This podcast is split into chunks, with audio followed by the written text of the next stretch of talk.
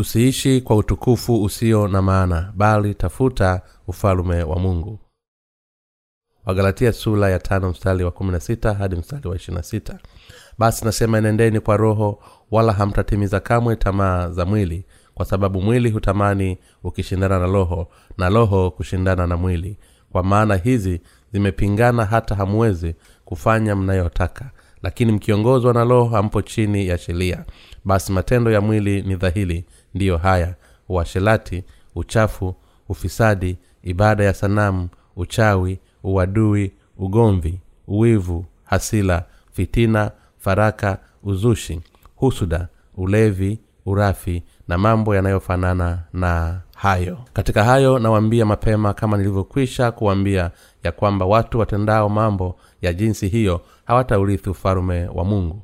Lakini tunda la roho ni upendo furaha amani uvumilivu utu wema fadhili uaminifu upole kiasi. Juu ya mambo kama hayo hakuna sheria. Na hao walio wa kristo yesu wameusulubisha mwili pamoja na mawazo yake mabaya na tamaa zake. Tukiishi kwa roho twenende kwa roho. Tusijisifu bule tukichokozana na kuhusudiana. Ushauri wa paulo kwa watakatifu. Mara tu ukiangalia wagalatia tunaweza kuona kwamba kulikuwa na maeneo fulani ambayo mtume paulo alipambana sana akishawishiwa na imani ya waovu. Kulikuwa na wengi katika makanisa ya galatia ambao walidanganywa na mafundisho ya uongo kwamba mtu alilazimika kumwamini yesu kristo kama mwokozi kwa kupata tohala ili aokolewe. Alipata shida kwa sababu injili ya maji na roho ingeweza kupotoshwa na waliotahiliwa ambao walikuwa wakifundisha kwamba kutahiliwa kwa mwili ndiyo kitu sahihi. Mtume paulo alijitahidi sana kusahihisha imani ya wale waliopotoshwa. Kwa hivyo aliwaonya wale waliotahili kwa kusema msiwafundishe hivyo. Utalaaniwa na mungu. Ikiwa unaamini na unashuhudia hivyo. Ikiwa tunatazama muundo wa makanisa ya galatia tunajua kwamba wayahudi na mataifa kwa pamoja waliamini katika yesu kristo kama mwokozi wao wakristo wa kiyahudi bado walidhani na kuamini kuwa ni sawa kushika sheria hata baada ya kumkubali yesu kama mwokozi wao kwani walikuwa wamekumbuka kuwa yesu pia ni myahudi kwa sababu waliamini kwamba walipaswa kupokea tohara katika mwili hata baada ya kumwamini yesu. Wa asili walifundisha kwamba mataifa pia walipaswa kutahiliwa kama wayahudi. Imani yao ilikuwa jambo muhimu katika ufisadi mkubwa wa injili ya maji na roho. Hivyo imani yao ilikuwa kwa athiri imechanganywa.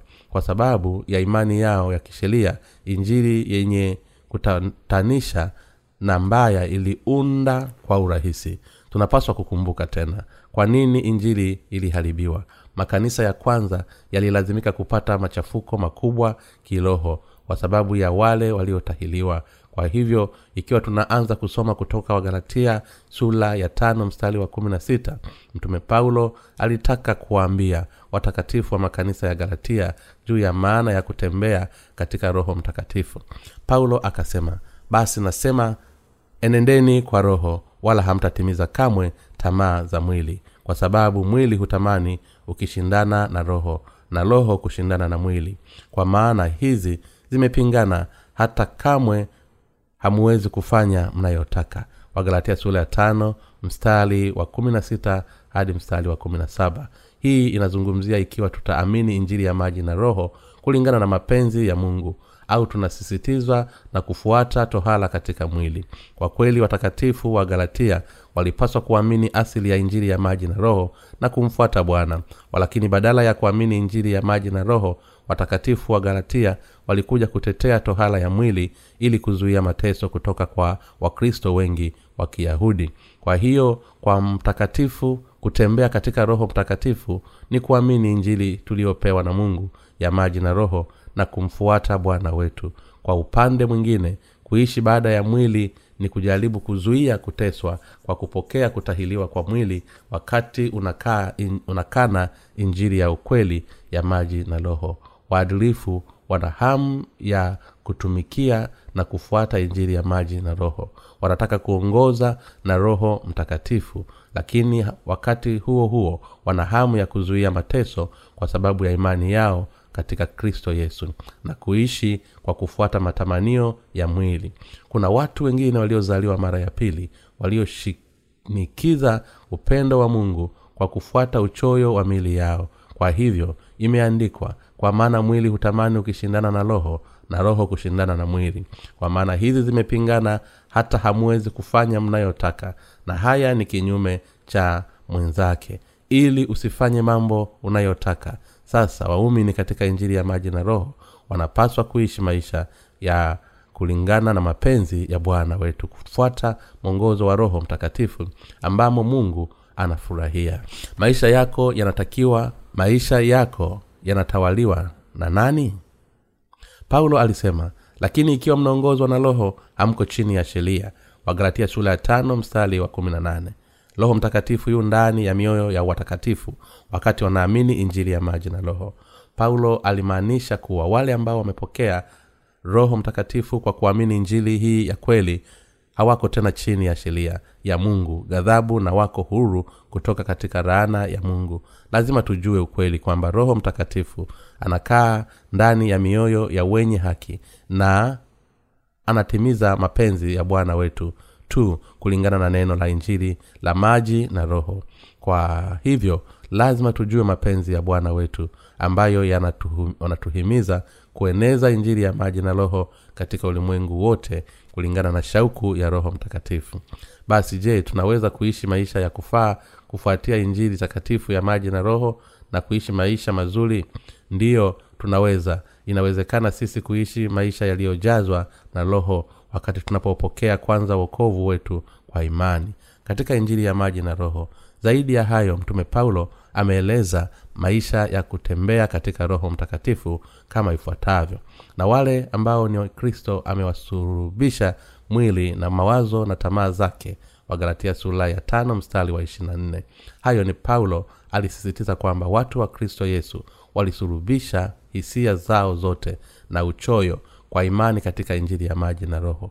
Hivyo ni sisi kuishi baada ya roho mtakatifu. Kwa kawaida lazima tugundue kwa kuwa sisi wenyewe utu wa dhamani ulikufa na kutoweka kwani tayari tulikuwa tumesulubiwa msalabani pamoja na yesu kristo. Na tunapaswa kugundua kuwa kweli tumekuwa viumbe vipya kwa sababu tumerejeshwa kwenye maisha mapya na ufunuo wa yesu kristo.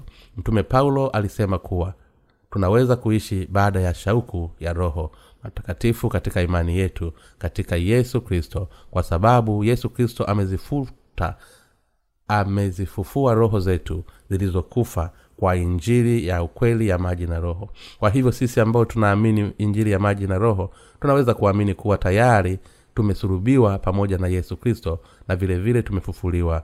Mtume paulo alisema tusijisifu bule tukichokozana na kuhusudiana wagalatia sula ya tano mstari wa ishirina sita. Wapo kati yetu ambao wanaishi baada ya matamanio ya mwili licha ya imani yao katika injili ya kweli ya maji na roho. Watu kama hao hutafuta utukufu wa miili yao wenyewe.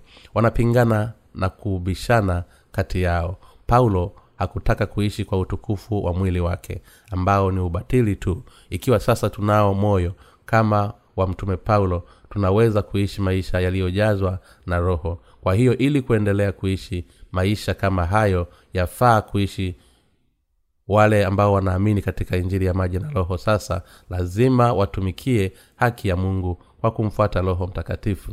Hata ikiwa tumepokea ondoleo la dhambi zetu zote kupitia imani yetu katika injili ya maji na roho lazima tuwe na imani ya kuamini kuwa tumekufa na yesu kristo na tumefufuka pamoja naye. Ikiwa tuna imani kama hii tunaweza kuishi kila wakati kwa msaada wa roho mtakatifu kwa shauku zetu za mwili pia zilisulubiwa na miili yetu kwa imani. Walakini ukweli ni kwamba kuna watu wanatafuta matamanio ya miili yao hata kati ya wale ambao wamepokea ondoleo la dhambi kama vile watakatifu na watumishi ndani ya makanisa ya galatia walivyoishi baada ya utukufu wa miili yao kuna wengi kati ya wakristo waliozaliwa mara ya pili katika ulimwengu huu ambao hutafuta utukufu wa bule na uchoyo wa miili yao. Watu hawa wote huishi kulingana na tamaa za mili yao. Kwa hivyo katika makanisa ya galatia kulikuwa na tabia kati ya watakatifu waliotahiliwa kusema mimi ni bora kuliko wewe usiyetahiliwa. Pia kwa kutunza sabato takatifu waliamini hali yao ya kiroho ilikuwa katika kiwango cha juu. Shida waliokuwa nayo watu hawa ni kwamba hawakuweza kuyaishi na ma, kuishi na mapenzi ya roho mtakatifu kwa sababu walikuwa wakiishi kwa tamaa za miili yao. Je watumishi wa mungu wanaojitangaza wanaishi vipi? Wanaishi kwa utukufu wa miili yao badala ya kutafuta matakwa ya roho mtakatifu kwa kuamini njili ya maji na roho. Kama matokeo wakristo wengi leo wanaishi katika kutafuta utukufu wa miili yao hata sisi tuliozaliwa mara ya pili kwa makosa tunafuata kuridhika kwetu. Kwa hivyo ikiwa sisi wakristo waliozaliwa mara ya pili hatutafuti utukufu usio na maana. Lazima tujue na kuamini katika mola wetu kwamba sisi wenyewe tumekufa pamoja na yesu kristo na kwamba sisi pia tumekuwa wabunifu wapya kwa kuungana na yeye kupitia ufufuo wake sasa lazima pia tugundue kuwa tumekuwa miliki ya mungu katika imani yetu katika injili ya maji na roho na kwamba tunaweza kufanya kazi ya mungu kwa kuunganishwa na injili hii ya kweli katika kanisa lake. Tunaweza kumshukuru mungu kwa sababu tumepokea ondoleo la dhambi zetu kwa imani yetu katika injili ya maji na roho. Sisi ni wanyonge ambao hatuwezi kubeba kazi ambazo mungu huzifanya kwa hivyo hatupaswi kuishi maisha yetu tukitafuta mapambo ya bule pia hatupaswi kuwakemea ndugu na dada zetu. Ni nani tunaweza kumkosoa? Wakati sisi wenyewe hatuwezi kutekeleza kazi ambazo mungu anazifanya. Ikiwa tungejiinua katika mwili tukidhalau kazi tulizokabidhiwa ingefaa nini? Badala ya kugombana kwa sababu ya tamaa za mili yetu wenye haki watat, wat, wat, watataka kufanya kazi zaidi ya mungu. Wale wanaoishi baada ya utukufu wa mwili katika maisha yao hawawezi kutambuliwa kwa imani yao mbele za mungu. Sasa hatuna tena sababu ya kushindana kwa utukufu bule sasa tunapaswa kuamini injili ya maji na roho mbele za mungu. Kwa kuongezea lazima tuishi kwa imani bila kusahau kuwa tumekuwa wabunifu wapya kwa kufa na kufufuliwa pamoja na yesu kristo. Kwa sababu tumepokea ondoleo la dhambi kwa imani katika injili ya maji na roho tumepewa thawabu na fursa za kuitumikia injili ya mungu. Wakati mungu ametupatia sehemu zingine za kazi zake tunaweza kufanya kazi hizo kwa shukulani kwa kufanya kazi zake haina maana ya kufikiria mimi ni bora kuliko yule kaka na mbaya kuliko mtenda kazi wote tumekuwa watu wa mungu kwa imani yetu katika injili ya kweli ya maji na roho. Kwa hivyo sisi sote tumekuwa watoto wa mungu kwa imani yetu katika injili ya maji na roho. Sisi sote ni watenda kazi sawa wa haki ya mungu. Ingawa tunaweza kuwa na maneno tofauti katika kumtumikia injili ya maji na roho sisi kama askari wa bwana mungu ni watumishi wa mungu tunaofanya kazi zake na kutambua mapenzi ya mungu ndani ya agizo lake. Watangulizi wa imani hawapo kujivunia ufahari wao au kujisifia matamanio yao ya mwili. Kilichobaki kwetu kuamua ikiwa tutafanya kazi za mungu kwa uaminifu wakati tuko katika ulimwengu huu. Imani yetu lazima iwe kama ile ya paulo. Bibilia inatuambia lakini tunda la roho ni upendo furaha amani uvumilivu fadhili utuwema uaminifu upole kiasi. Juu ya mambo hayo hamna sheria. Wagalatia sula ya tano mstari wa ishirina mbili hadi mstari wa ishirina tatu. Kwa kuwa sote tumepokea ondoleo la dhambi kwa imani yetu katika yesu kristo aliyekuja kwa maji na roho mioyoni mwetu. Sisi sote lazima tumfuate roho mtakatifu kuwa na imani kama hii. Kila mtu lazima afe na kufufuliwa pamoja na yesu kristo. Kwa imani yake katika injili ya maji na roho. Roho za watu wa kristo zina imani safi kabisa. Wanaamini kweli kwamba wao wenyewe wamekufa ndani ya injili ya maji na roho na wanaishi kwa kutangaza injili kwa kweli wenye haki huonekana wenye nguvu kali lakini kwa ndani ni wenye wanyenyekevu sana. Ni kwa sababu mtu wa ndani wa kuzaliwa mara ya pili amekufa na amefufuka pamoja na kristo katika imani yake katika injili ya maji na roho. Bila kujali jinsi nje yake inaweza kuonekana. Kwa hivyo roho yake ina upole kama mwana kondoo kupitia roho mtakatifu. Kwa hivyo wale ambao wamekufa na kufufuka pamoja na yesu kristo kwa imani wanatii mapenzi ya mungu hata ikiwa hawajasafishwa kiroho. Wenye haki hawajisifu haki yao wenyewe. Wale ambao wamepokea ondoleo la dhambi mioyoni mwao kwa kumwamini yesu kristo aliyekuja na injili ya maji na roho hawana dhambi. Walakini kuna wengi kati ya waliozaliwa mara ya pili ambao hawajajichanganya wenyewe na kifo cha yesu kristo kwa ufufuo kwa imani. Watu kama hawa hawajapata mwongozo wa roho mtakatifu na kwa hivyo wanakabiliwa na mkutano wa wenye haki. Wote wanatafuta katika kanisa la mungu ni fursa yoyote ya kuongeza nafasi zao. Tabia za watu kama hao ni kwamba hawataki kuwa na nguvu ya ndani mbele za mungu lakini badala yake wanajaribu kuinua nafsi zao na kudhihirisha haki yao ya nje. Wanafanya bidii kufanikiwa katika mili yao. Mtume paulo alisema juu yao kwamba wanatafuta utukufu wa mili bule bila wivu kila mmoja ingawa tumepokea ondoleo la dhambi kwa kuamini injili ya maji na roho ikiwa hatuna imani ya kuwa tumekufa na tumerejeshwa kwenye maisha mapya pamoja na yesu kristo hatuwezi kuongozwa na roho mtakatifu kwa sababu yesu aliondoa dhambi zetu kupitia ubatizo wake na sisi pia tulisulubiwa msalabani wakati yesu alisulubiwa msalabani. Wakati misumari ikimwingia yesu miguuni na mikono yake miwili.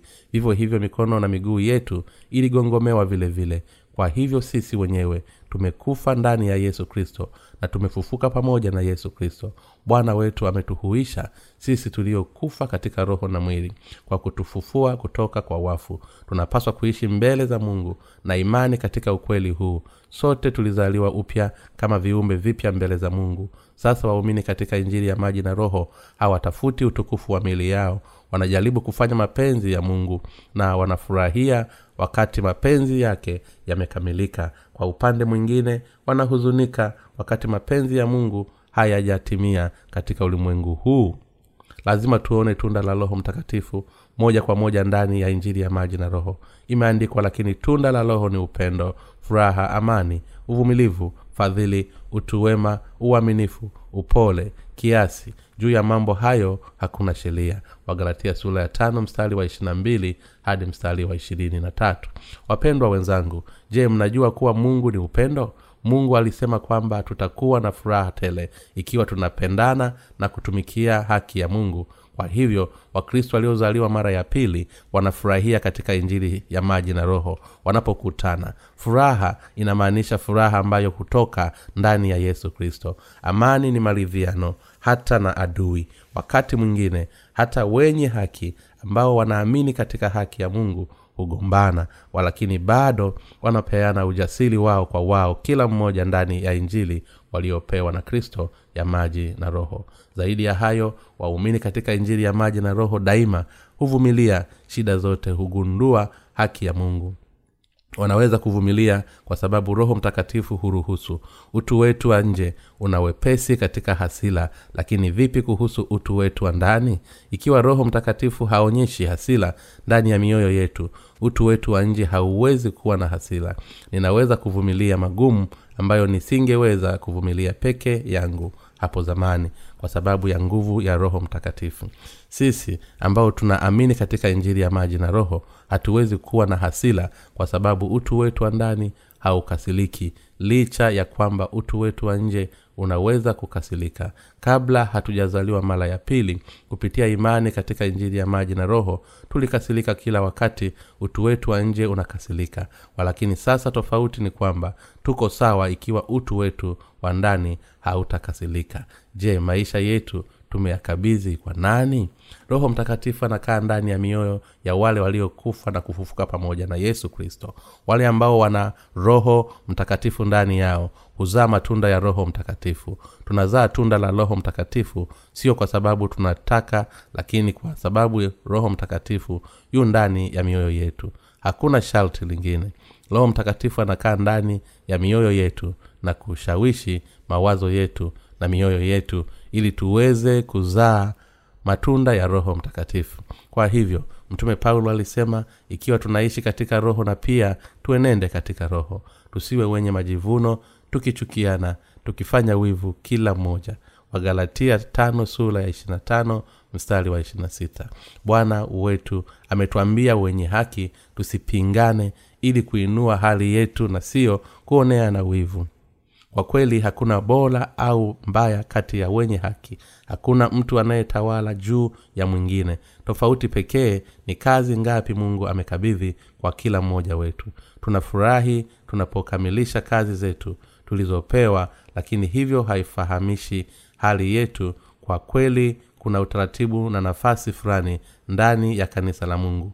Walakini zinahitajika tu kwa madhumuni ya umoja. Mungu amekupa majukumu kadhaa kwako kama vile yeye alivyoniteua kufanya wengine. Tunachohitaji kufanya ni kufanya kazi hizo ili kutambua mapenzi ya mungu. Kila mtu hufanya sehemu yake kufanya vizuri pamoja kama ilivyoandikwa. Nasi twajua ya kuwa katika mambo yote mungu hufanya kazi pamoja na wale wampendao katika kuwapatia wema yaani wale walioitwa kwa kusudi lake. Walumi sura ya nane mstari wa ishirini na nane. Hakuna nia nyingine. Hakuna mtu hata anayejaribu kutawala juu ya mwingine.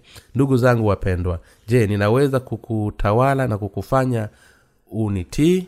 Je ninawezaje kukufanya wewe kuwa mtumishi wa mtu wakati kweli wewe ni mtumishi wa mungu uliyekabidhiwa majukumu? Siwezi kamwe kufanya kitu kama hicho kwa kuwa sisi kila mmoja ana kazi ya kumtumikia bwana wetu. Ni sawa kwetu kuwa waaminifu katika hayo. Hivi ndivyo tunavyofanya kazi pamoja na kwa uzuri mbele za mungu. Hakuna mtu anayeweza kutawala mtu mwingine katika kanisa la mungu kwa sababu shetani anajaribu kuwaongoza waumini wachanga wengine wa kiroho kufa na kubomoka kwa imani zao. Sisi watangulizi wa imani wakati mwingine tunakuwa na udhibiti juu yao. Wasidanganyike na ibilisi. Kazi zako na majukumu yangu ni sawa sawa mbele za mungu. Hatuko katika uhusiano wa hali ya juu ya aina yoyote. Kusudi letu ni kutambua haki ya mungu kwa kuungana pamoja na kufanya jukumu la kila mmoja kwa uaminifu. Na hakuna kusudi lingine. Wale wanaoishi kwa roho mtakatifu hufanya na kufuata mapenzi ya mungu mbele yake na kwa kristo nini kingine inaweza kuwa? Hakuna kingine. Baada ya kukutana na bwana kwa mara ya kwanza niligundua kwamba hakuna mtu ambaye alikuwa akihubiri injili ya maji na roho. Nilipoanza kuhubiri kweli hii ya injili na wewe nilikuambia pia hakuna mtu yeyote katika ulimwengu huu ambaye anajua juu ya hali ya injili ya maji na roho. Kama nilivyoangalia ulimwengu wa kristo kwa kweli hakuna mwanatheolojia anayejua na kushiriki injili ya maji na roho. Bado nilikuwa natarajia kuwa kunaweza kuwa na mtu ambaye amezaliwa mara ya pili kwa maji na kwa roho ingawa mtu huyu anaweza kuwa sio mwanatheolojia. Natumaini kwa dhati na kusema labda mmoja mmoja au katika kikundi kidogo mtu anashiriki injili ya maji na roho. Walakini angalau kupitia utafiti wangu kwenye mtandao hakuwa na mtu aliyehubiri injili ya maji na roho. Nilikuwa na hakika kuwa hakukuwa na mtu hata mmoja katika ulimwengu huu anayeshiriki injili ya maji na roho. Kwa kweli kunaweza kuwa na watu wengine ambao wanahubiri injili hii ya kweli. Hata hivyo kuna matumai, matumizi gani ikiwa mtu anajua tu juu ya injili ya maji na roho lakini haishiriki na wengine? Walakini ufahamu wangu wa ukweli huu ukawa mzigo mzito sana kwangu. Ikiwa mtu mwingine alikuwa akishiriki injili ya maji na roho ningeweza kujiondoa katika jukumu hili nikisema hata kama sijui mtu mwingine atatenda. Walakini hakujawahi na mtu hata mmoja baada ya kanisa la kwanza ambalo lilishiriki injili ya maji na roho. Ikiwa hakuna mtu aliyeshiriki injili ya maji na roho hatuna uchaguzi ila kufanya kazi hiyo sisi wenyewe. Kwa hivyo niligundua kuwa mimi na wewe tunapaswa kuhubiri injili ya maji na roho sio kuhubiri injili ya maji na roho licha ya kujua juu yake ni kutotii mapenzi ya mungu. Kwa hivyo wewe na mimi tunaeneza injili hii. Je kuna mtu yeyote anayehubiri ukweli huu kuliko ujerumani au huko uingereza au ufaransa? Unaweza kukumbushwa mnala wa eife na mazingira mazuri ya mto wa sen ukisikiza neno ufaransa. Bado hakuna mtu anayejua injili ya maji na roho ikiwa unatazama ndani ya nchi. Kama vile nilihisi dharura ya kushiriki injili ya maji na roho ulimwenguni kote kwa sababu nilijua juu yake. Unafanya kazi za mungu kwa sababu amekukabidhi. Kwa hivyo tunaambiwa tusitafute utukufu wa bule sidhani kama kuna tofauti yoyote kati ya wafanyakazi wetu wote ndani ya kanisa la mungu iwe ni wahubiri walke zao wafanyakazi na wafanyakazi kaka au dada kila mtumishi wa mungu aliye kazi ni ya thamani. Kutoka kwa wachungaji hadi watoto wa shule ya jumapili ninaamini mungu amekabidhi majukumu maalum kwa kila mmoja wetu. Mola wetu alisema kwa kila mtu aliyepewa mengi atatakiwa kutoa kwake na ambao wamekabidhiwa mengi kwake watamuuliza zaidi. Luka sula ya 12 mstari wa 48 yule wa juu anapaswa kutumikia chini katika kanisa la mungu. Kwa hivyo hakuna mtu wa juu au wa chini kati yetu. Sisi tu waaminifu kwa kazi ambazo mungu amekabidhi maishani mwetu wote tunakusudia kutambua mapenzi ya mungu na sisi tumetarajiwa kuishi kwa kusudi hili mbele za mungu. Kwa hivyo viongozi wasiwe juu au chini kuliko waumini wao. Pia wahudumu waliowekwa wakubwa hawako katika nafasi ya juu kuliko wainjilisti na wachungaji kuliko kaka na dada. Kusema mtu yuko katika hali fulani ya juu inaonyesha tu kuwa ana majukumu zaidi yake. Hiyo ni kweli kwa hivyo hakuna haja ya kuongeza msimamo wa mtu. Tunahitaji tu kutambua kwamba kazi ya mungu ndizo pekee muhimu na lazima tuzifanye. Hivi ndivyo mtume paulo anaongelea hapa. Matakwa mawili ndani ya mtakatifu. Kuna mioyo miwili ndani ya mioyo yetu. Moyo wa mungu ni moyo wa mili yetu hizi mbili ni kinyume cha mwenzake. Ili usifanye vitu ambavyo ungetaka bado ikiwa unaongozwa na roho mtakatifu hatuko tena chini ya sheria. Ikiwa roho mtakatifu anakaa ndani yetu tunaweza kuongozwa na mungu licha ya udhaifu wetu kwa sababu ya roho mtakatifu. Ingawa tunaweza kukosa kutosha kutoka kwa mtazamo wa kibinadamu. Tunaweza kuongozwa na roho mtakatifu ikiwa tutatambua kiongozi na kujipatia neno la mungu analolihubili wale wanaoongozwa na roho mtakatifu hawako chini ya rana lakini wamekufa na wamerudishwa kwenye maisha mapya pamoja na yesu kristo. Lazima tujue kuwa wewe na mimi ni watu wa mungu na watumishi wake pia. Lazima tuweze kutofautisha kati ya kazi za mwili na tunda la roho mtakatifu. Lazima tujue kuwa bwana alituambia tufanye kazi zake baada ya kugundua tofauti kati ya hizo mbili. Wagalatia sura ya tano mstari wa kumi na tisa hadi mstari wa ishirina moja inasema sasa kazi za mwili zinaonekana ambazo ni uzinzi uashelati uchafu uashelati ibada ya sanamu uchawi chuki mabishano wivu mauaji ulevi kalamu na kadhalika ambayo mimi nawaambia mapema kama vile mimi pia nilivyowaambia kwamba wale wanaofanya mambo kama hayo hawataurithi ufalume wa mungu. Kazi za mwili zinasemekana wazi wale wasio na roho mtakatifu wanaonekana kabisa kufanya kazi za mwili. Wanaishi kwa matendo ya kutamani matendo machafu na hisia za watu. Pia wao hutumikia kitu kingine isipokuwa mungu. Wanafanya mabaya hufanya maadui wanapigana kwa kwa kugawanyika. Wivu na wanakasirika. Na wamegawanywa kutoka katika mungu badala ya kuunganishwa nayo hii ni kazi ya mwili. Kazi za mwili zilitokana na kutokumwamini mungu na neno lake. Mwili wetu unapenda nini? Ina, unapenda uzinzi uchafu tamaa matendo mabaya hufanya uadui wivu mabishano kuunda vikundi kujitenga uzushi ulevi na sherehe za uovu. Kifungu cha maandiko cha leo kimesema kwamba kazi za mwili ni dhahili. Je maisha yetu katika mwili siyo kama hayo ni hivyo au sivyo? Kwa kweli ni hivyo. Walakini vipi kuhusu tunda la roho mtakatifu? Hizi ni upendo furaha na amani uvumilivu utu wema uaminifu upole na kiasi. Hizi mbili ni tofauti kabisa. Sasa kazi za mwili hufanya vitendo vibaya kwa mioyo yetu kuweka mawazo machafu katika vitendo vya kutafuta vitu vile tu kwa upande mwingine tunda la roho mtakatifu linatutia moyo kupenda kulifurahia kuwa na amani mioyoni mwetu siyo kuwafanya maadui kuvumilia kwa muda mrefu na kuonyesha fadhili kwa wengine. Moyo safi kabisa moyo mwaminifu moyo pole na moyo uliomo ni tunda ya roho mtakatifu.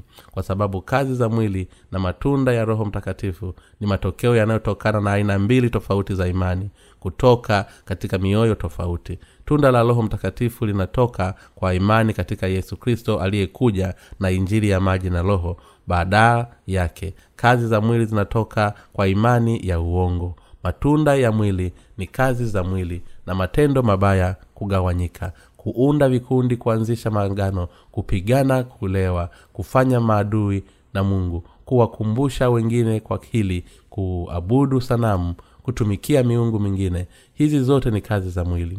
Kwa kweli hizi ni tofauti na tunda la roho mtakatifu kwa kweli watakatifu wengine waliozaliwa mara ya pili pia wanaweza kupigania kila mmoja kuunda vikundi kanisani mwa mungu. Kutengeneza uzushi na ulevi ni kwa sababu wanafuata miili yao badala ya mwongozo wa roho mtakatifu. Ikiwa kweli tumepokea ondoleo la dhambi tunapaswa kuzaa tunda la roho mtakatifu. Walakini je hakuna watu wengi wanaofuata tamaa za miili yao mungu hapendi sana tunapofuata tamaa za mili yetu. Angalau wakristo waliozaliwa mara ya pili ambao wanaamini yesu kristo kama mwokozi wao lazima wawe wale ambao wamekufa na wamefufuliwa pamoja na yesu kristo. Kulingana na kifungu cha bibilia wale ambao ni wakristo wameisurubisha mwili kwa tamaa na tamaa zake. Wagalatia sura ya tano mstari wa ishirini na nne lazima tumiliki imani kama hii. Hatupasi kuongea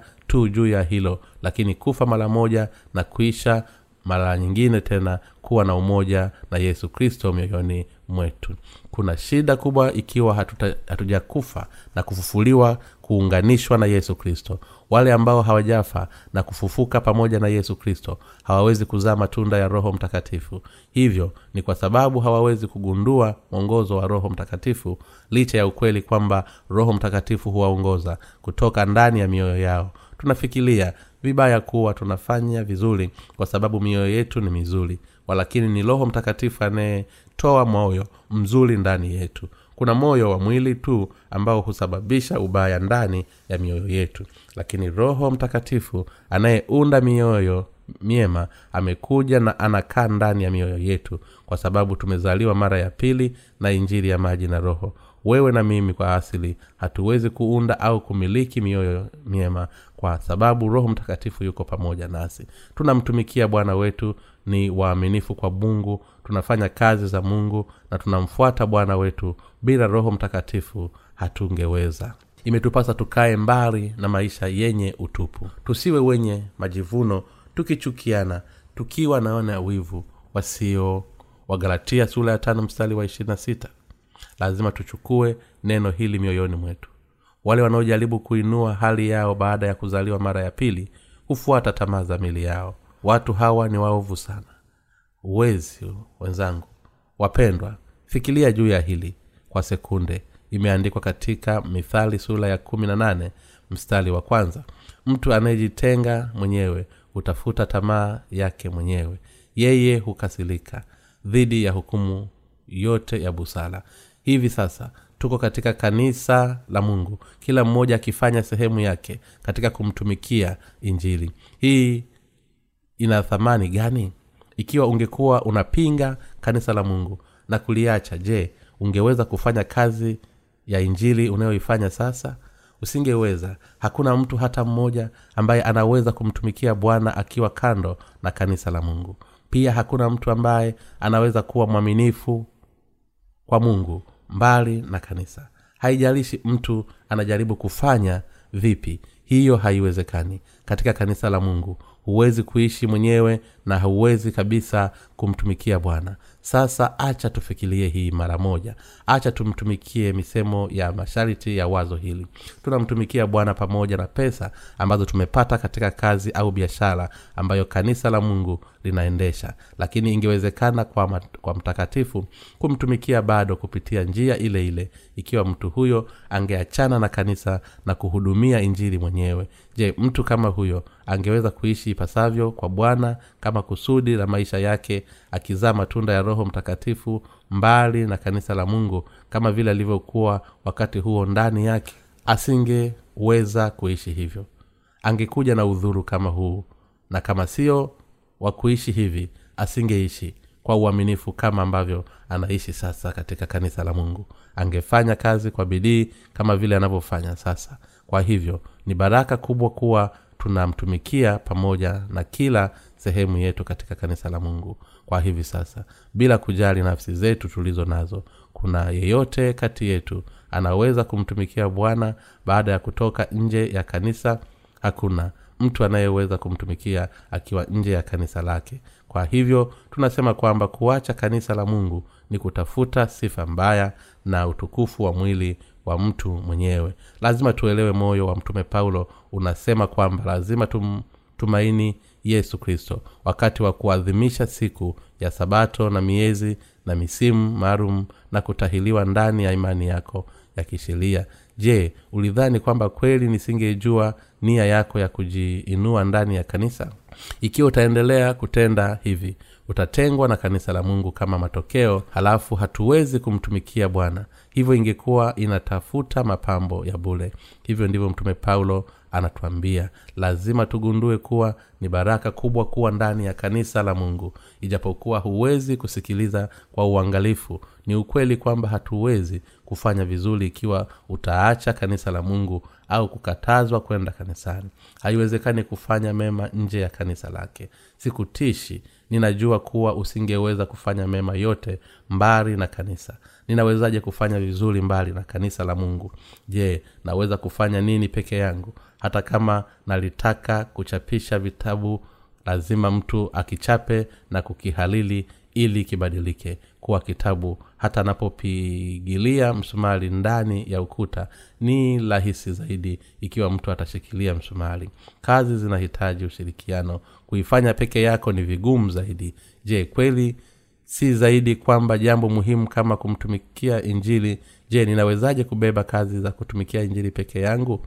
Moyo wa nje hutamani kufanya kazi ndogo ndogo. Walakini wakati tunapoacha kanisa la mungu ni wakati ambao tunaacha kufanya kazi ya haki. Kuchoka kufanya kitu chochote kukosa kufanya kazi ya haki. Baada ya kupokea ondoleo la dhambi ni muhimu. Katika mwanzo imeandikwa kwamba kaini alitangatanga na kuzunguka nchi mbali mbali hata baada ya mungu kumpa alama ya ulinzi toka kwake. Kaini hakuwa na mahali na kila ambapo alipita alipata mshangao bila kuwa na uwezo wa kutulia mahali pamoja.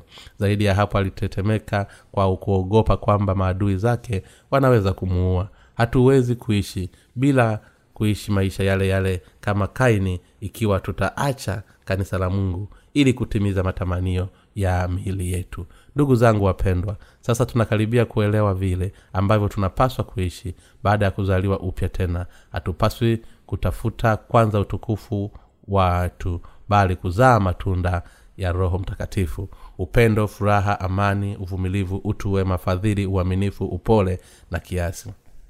Tunapoongozwa na roho mtakatifu na bwana wetu tunapokuwa na kanisa na tunapoamini injili ya maji na roho ikiwa tukiacha kanisa na kama hatuongozwi na mungu tutafuata uashelati uchafu ufisadi ibada ya sanamu uchawi uadui ugomvi wivu hasila fitina faraka uzushi husuda ulevi na ulafi.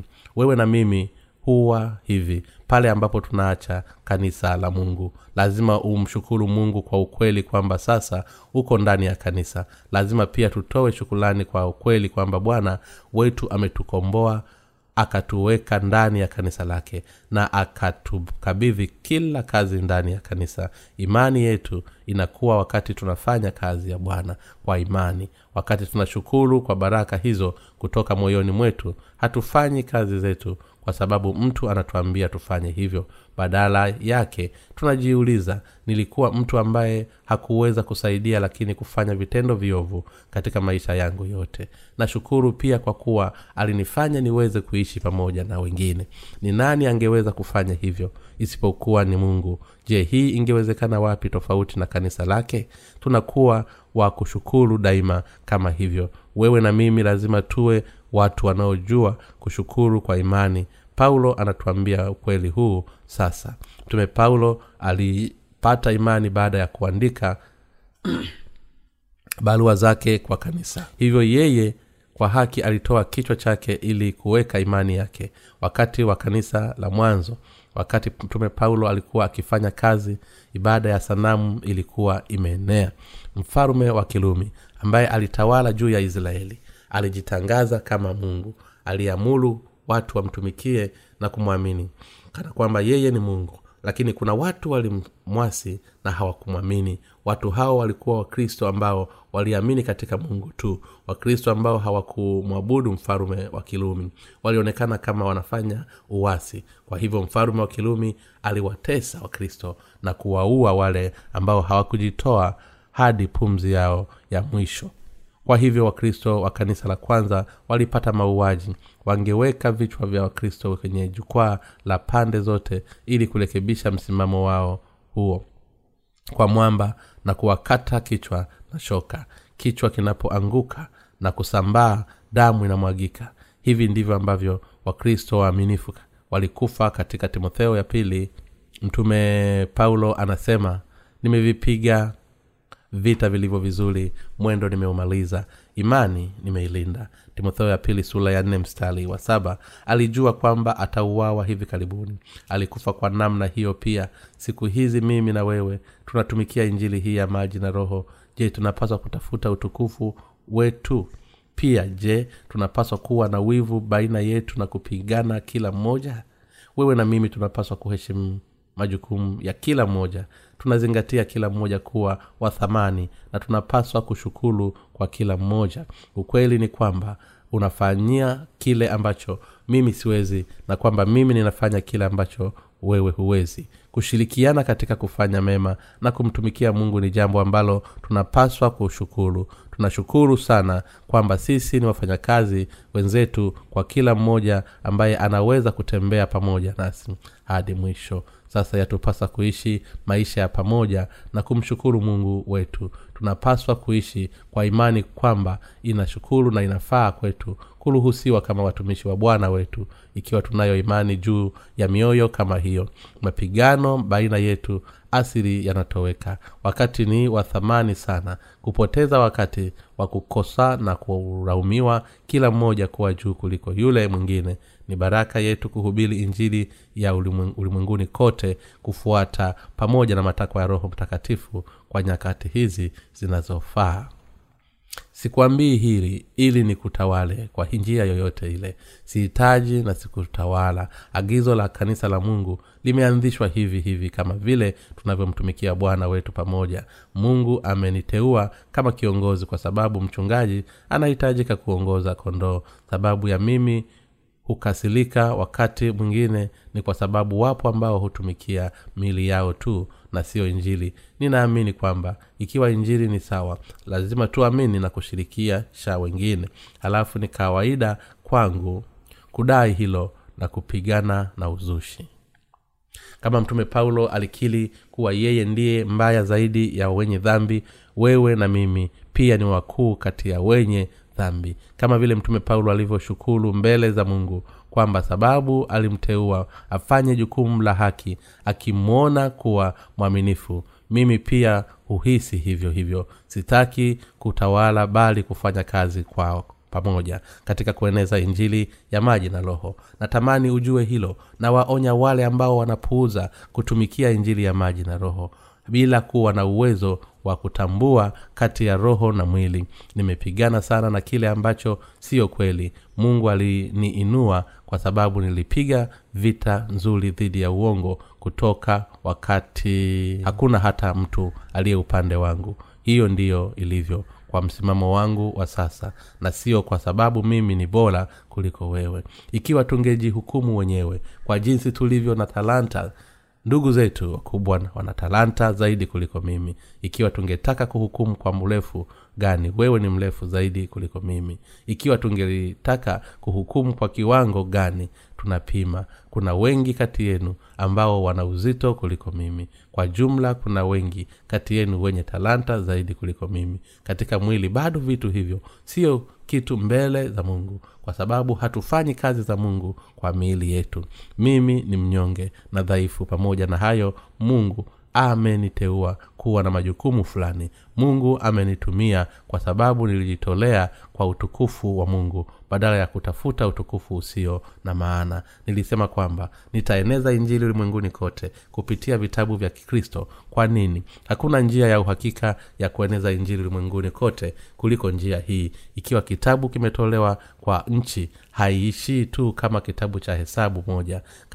Kitabu kimoja hakiishii kwa mtu mmoja tu bali kwa wengine walio karibu na mtu huyo. Ikiwa mtu aliyepokea kitabu hicho akisoma na kukipitisha kwa jirani na jirani hiyo akafanya hivyo hivyo kitabu hicho kitawafikia watu wengi. Ingawa kitabu kinaweza kutoka katika mkono wa mpokeaji wa kwanza mtu huyo angeshiriki injili kwa mdomo kwani angekuwa amepokea ondoleo la dhambi tayari. Ndiyo maana tunashiriki injili kupitia machapisho.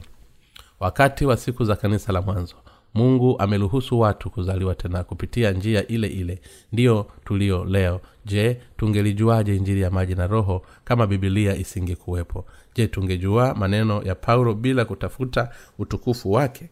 Tunamwamini bwana na kumtumikia kwa pamoja mbele za mungu ninafanya hiki mbele yako na si kinyume chake tunapoujua moyo wa mtume paulo tuna uwezo wa kuzaa matunda ya roho mtakatifu. Katika galatia kifungu cha maandiko cha leo kinatupatia ujumbe kwa wakati na muhimu zaidi kwetu. Tafuta matunda ya roho mtakatifu fuata kama roho mtakatifu anavyokuongoza ukimfuata roho mtakatifu atakayekuongoza hautakuwa chini ya sheria. Usitafute utukufu wako bali utafute utukufu wa mungu. Kuishi kwa utukufu wa mungu na utimize kazi nzuri ya mungu kwa kushirikiana na kila mmoja usiwe na imani ya kihalali bali imani ya kweli katika injili ya maji na roho. Uishi wakati unatafuta utukufu wa mungu kutana na mungu unapokuwa unafanya hivi. Mtume paulo alizungumza hivyo. Lazima tujue haya tunapoishi maisha mengine yoyote lazima tuishi kwa imani ya kweli. Tukijuzuia kutafuta kuheshimiwa katika mwili na kuwachukulia ndugu na dada zetu kama wenye thamani zaidi. Wewe na mimi tumekufa na tumefufuliwa kwa imani. Wewe na mimi tunapaswa kushukuru hadi mwisho kwa kazi ambayo mungu ametukabidhi. Sisio sisi hivyo tu lakini lazima tuwe waaminifu kwa hizo kazi tulizopewa. Lazima tukutane na mungu baada ya kurudisha utukufu wote kwa mungu katika maisha yetu. Ninaamini kuwa mungu ataokoa mioyo ya watu wengi kutoka katika dhambi zao zote kupitia sisi. Amen